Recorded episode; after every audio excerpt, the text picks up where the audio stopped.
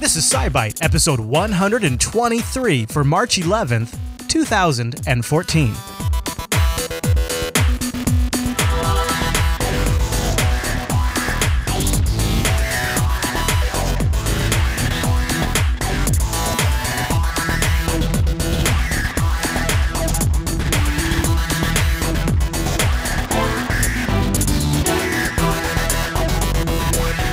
Everyone, and welcome back to SciByte, Jupiter Broadcasting's weekly science podcast, live on a Tuesday and fresh on a Wednesday over at jupiterbroadcasting.com. My name is Chris, and joining us every single week is our host, Heather. Hey there, Heather. Hey there, Chris. Hey, Heather, happy science to you.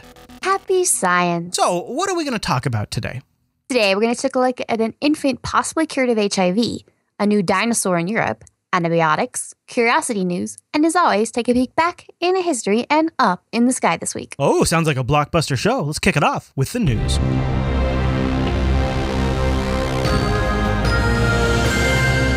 Okay, Heather, where do we start tonight?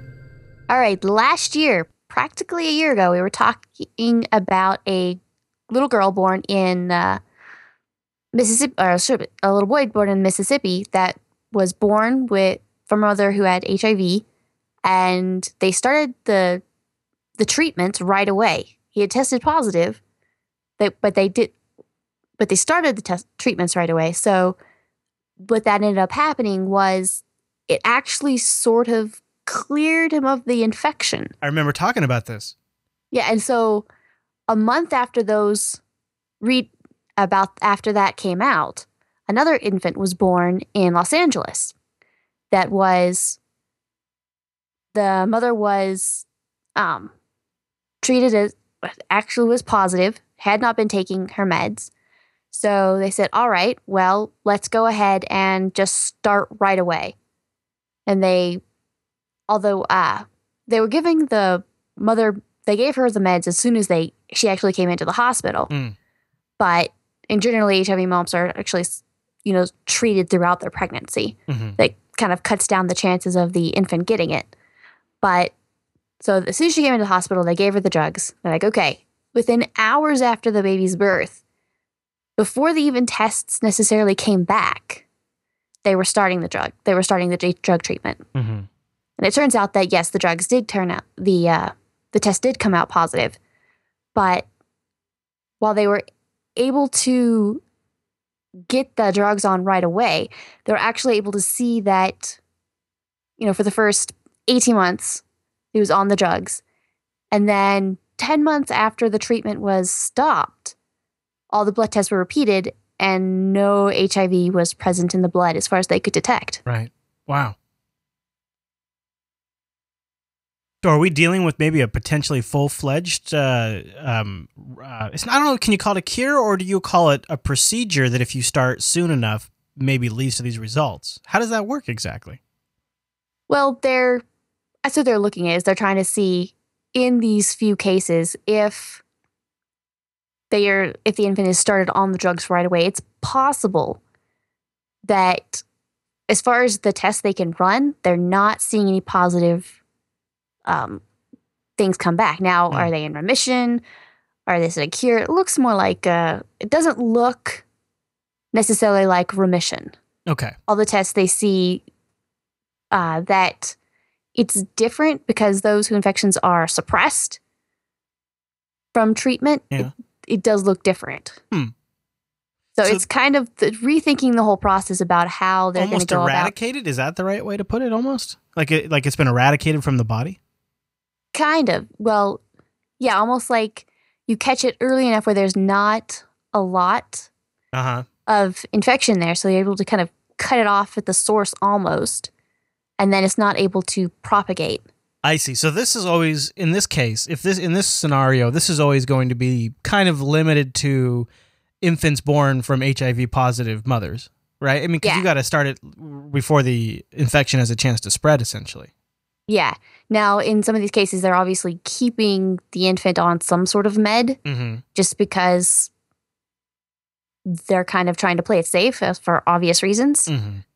But it's leading them to different views about how to treat this, uh, how to treat it. I mean, in in another case, they've got some adult um, development going on too. And so it's not just infants. In Okay. about 1% of the population, you have two copies of a gene that gives sort of protection against HIV. And what they're able to do is they're kind of taking those genes and they're modifying them as much as they can. So they take the cells out of about a dozen adults and try to modify those genes to help give them, uh, take the donor gene's immunity into these people. And then they're able to give them the give them the treatment back. And they tested it, like I said, 12 people. They had, you know, filtered their blood, treated it, infused them back into the people. Four weeks later, half of the patients were taken off their AIDS meds just temporarily. And the virus returned in all but one of them, unfortunately, that turned out to actually have a copy of it. But they're hoping that even though this first test didn't necessarily work out as they had planned, that these modified cell um, treatments will the cells treated and inputted back into this person's system will somehow be able to outnumber the rest of the cells yeah, and sort of help control viral levels. they're arming the good guys. Yeah, they're trying to arm the good guys. So, hey, can you completely knock it out? Can you give the immune system a chance to sort of halfway go Right. against it so you can bring down the meds? Yeah, yeah. Boy, wouldn't that be an awesome win right there? Is if you could just give the immune system a fighting edge and back off on the medications that have all of the side effects. Yeah. That'd be great. I mean, that's a great step. Yeah, so it's it's very complicated what's for the proce- the procedures and what is working, what is not working, and it's all yeah. very kind of edge of medical science, but this is another one of those that's treat what you can and take everything that you can take actually. Right. Yeah. Every Yeah. small step forward. Yeah, exactly. Yeah. Um, in fact, if you guys are curious about this topic, I would recommend uh, go back and listen to SciByte 84, HIV and SpaceX Troubles, um, from uh, March 5th, 2013. So that's interesting, the timing on that, isn't it?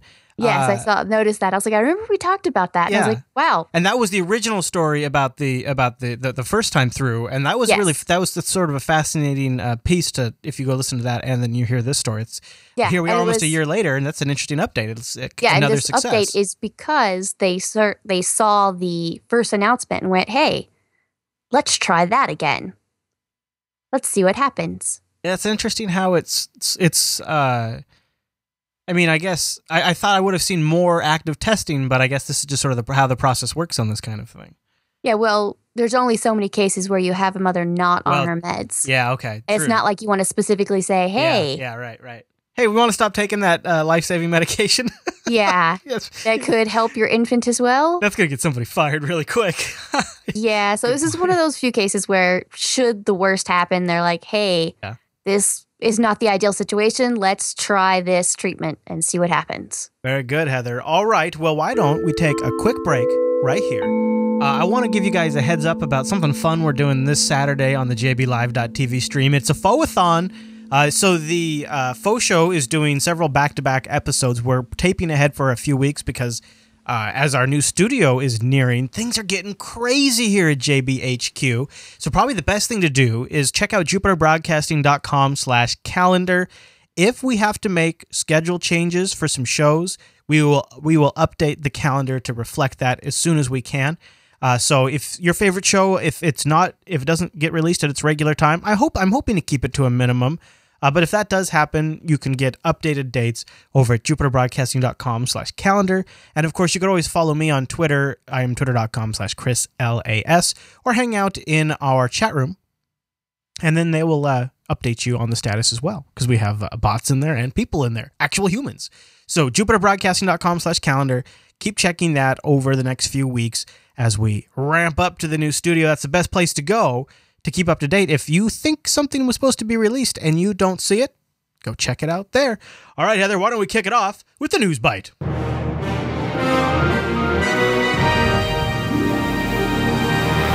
So, what are we talking about in the news bite today? All right, some small satellite tracking devices attached to little sea turtles swimming off the Florida coast have delivered first of a kind data that could actually help scientists sort of unlock the mystery of what they call the quote lost years. Okay, I love everything about what you just said.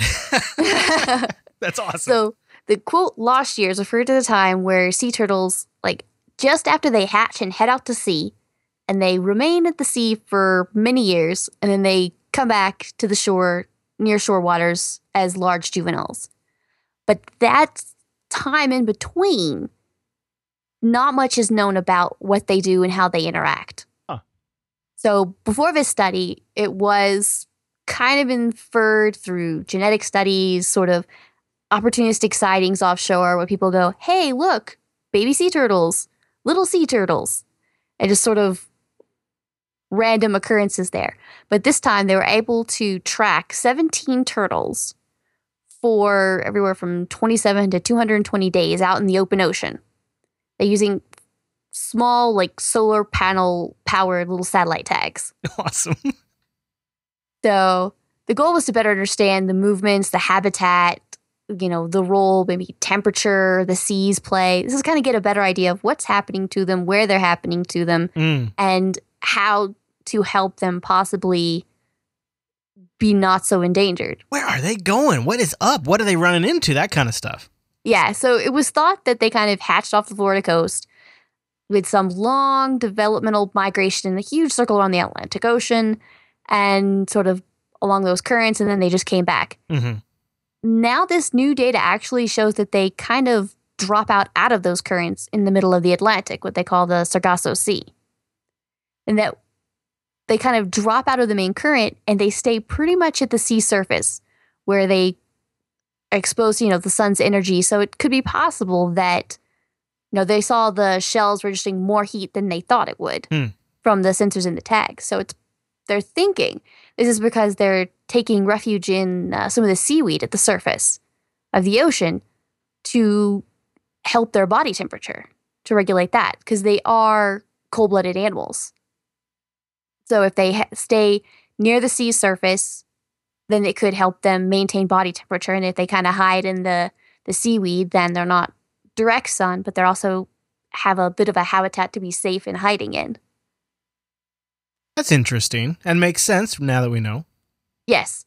So now they're able to see, you know, hey, where they are, maybe figure out how to all the different ones that are either threatened or endangered species. And so they got it, you know, the beaches they obviously know are really important. That's where 80% of the turtles go along the Florida coast, uh, have their nesting and nursing grounds there. hmm So now we know that a lot of different things happen across the Atlantic crossing that we really had no idea about. And so it gives us a much better idea of what happens post the little videos of tiny little sea turtles waddling out to the sea and everybody in crowds going, "Aw," and bigger sea turtles coming back up to the ocean going, "Hey, let's chill out." huh. That's I, I. I'm looking at this. We don't. Do you know any details on this tracking device? It, it looks like it's like some sort of gel that's holding it on there. I I, I don't uh, quite exactly know. It looks Yeah, like they didn't necessarily give a lot of details about that. yeah. Because I'm they guessing they're not drilling a hole, right? I, I, no, and you have to make sure that it's not going to interfere with the, you know, the shell, the growing. Because obviously the little turtle's going to grow quite a bit between, you know, in 27 days is going to be, I mean, it's going from a youngster, so it's still going to be growing very Yeah, quickly. right, up to right. 270 days, you know, three quarters, um, you know, getting up there three quarters of a year, then yeah, point. so you want to have it so that it's stuck on there in a way that will last, but is gonna be able to, you know, biodegrade off if need be, or to be able to stretch mm-hmm. Yeah. to, too. you know, match the shell in such a way that it's not gonna interfere with the growth rate of that little piece of shell. Yeah. And have, you know, some little solar panels to, you know, get the energy. You want to have the minimal amount possible of data so that you can just ping out you know the little bits of data so you can have it as compact as possible Right. Yeah. so there's a lot of things that are kind of reading between the lines on this stuff just because of how other tracking data is taken. I guess uh I guess I never even thought about it. But it uh, somebody's got to find out what's going on with these turtles and why they're dying off. I'm glad they're doing it. Do you have any thoughts on that story? No, I'm just kind of uh, interesting to see where this one goes. All right, band, come on in because it's time for the two bite news.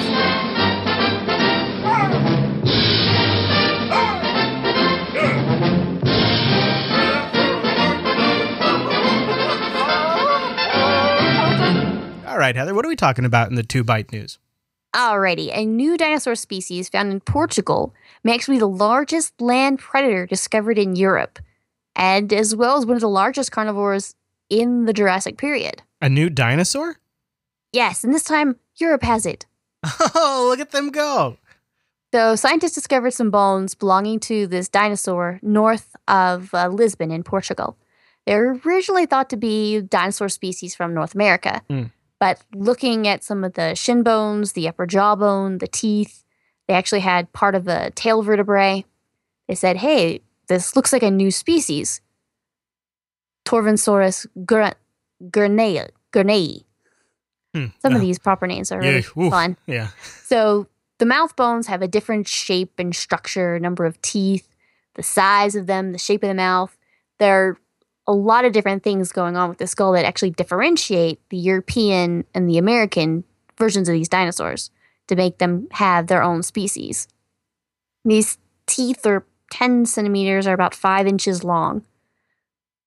Probably was at the top of its food chain in the the Iberian Peninsula. That's where uh, Spain is, that whole little area.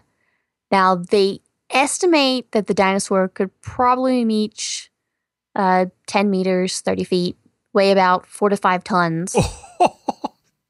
So it would have been one of the largest terrestrial carnivores of the era wow. in itself. Probably hunted other large dinosaurs. Um, by the shape of its teeth, they can kind of get that idea. He was a predator. Yes. Yeah. Now, it's closely related to some other dinosaurs that they've actually seen uh, proto feathers on. You know, they have uh, the imprintations of skin sometimes that they've been able to see Mm, yeah, these right. proto feathers on dinosaurs. And Yeah. it was similar ones to this. So they think it possibly could have been covered in proto feathers. too. no kidding. So it was a pretty looking dinosaur at that. Well, like- Scary but pretty. Scary but pretty. Who knows what kind of feather colors there were? That's true. It could have been very scary feathers. I've never seen scary feathers, but if anything was going to have scary feathers, it would be this huge European dinosaur. I'm pretty sure if I saw that dinosaur with those giant teeth coming at me, the feathers would suddenly become scary. yeah, that's a very good point. Well, uh, score one for the good guys We might have uh, some uh, something against something to battle these drug resistance bac- bacteria that we're hearing more and more about, right? Yes, a team of researchers have discovered a new class, a whole new class of antibiotics to be able to fight drug resistant bacteria. These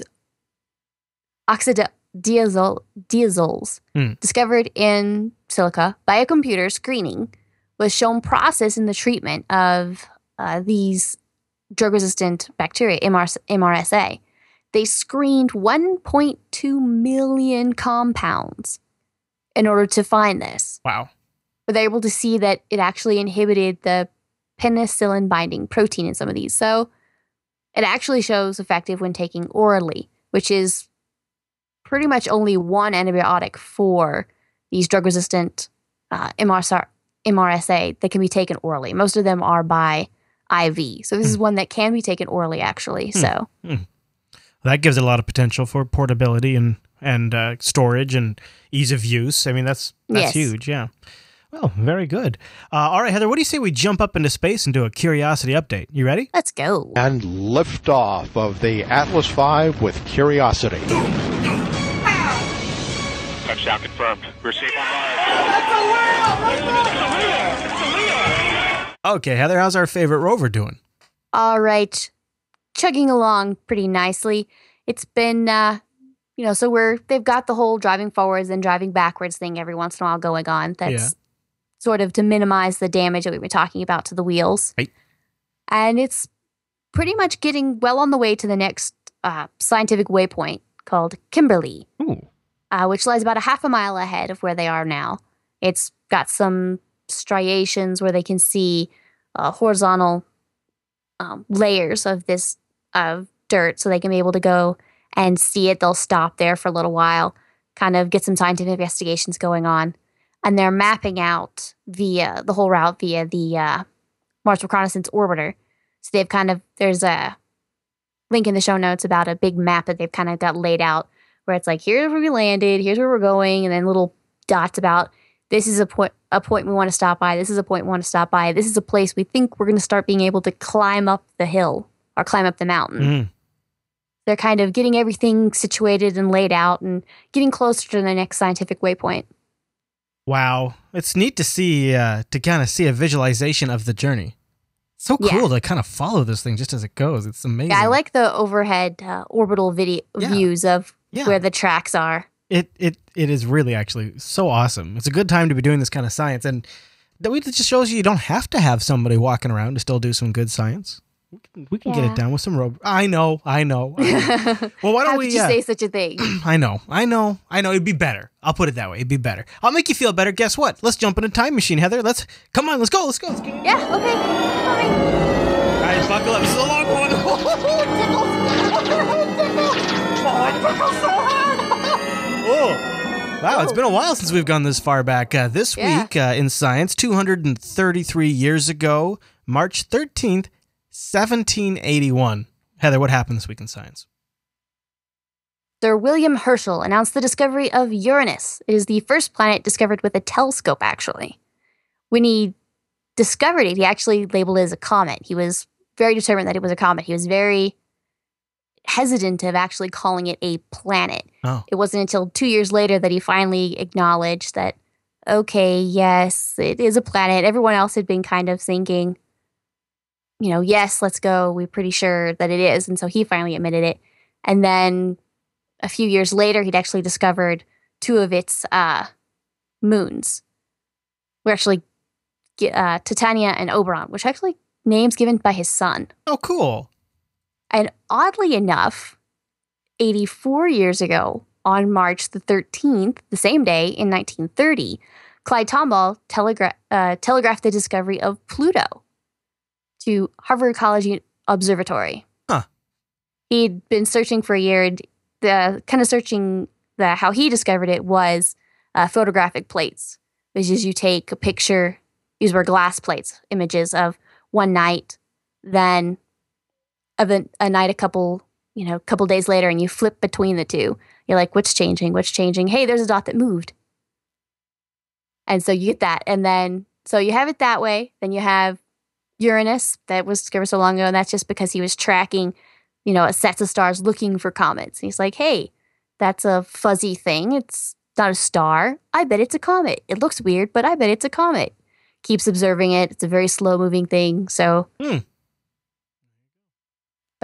Very interesting, both on the same day. Just Yeah. very different years. Yeah. Well, yeah, 233 and 84. Time Machine's busy this week. Yes. All right, Heather, let me recalibrate this iBite 2000 so we can look up into the sky this week.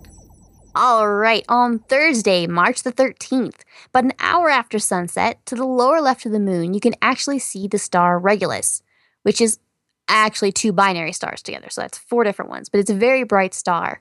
And you'll be able to see it is actually the bottom star of the handle of, uh, or the front part of the constellation Leo. looks like a giant backwards question mark. So you might be able to see that depending on how dark your skies are.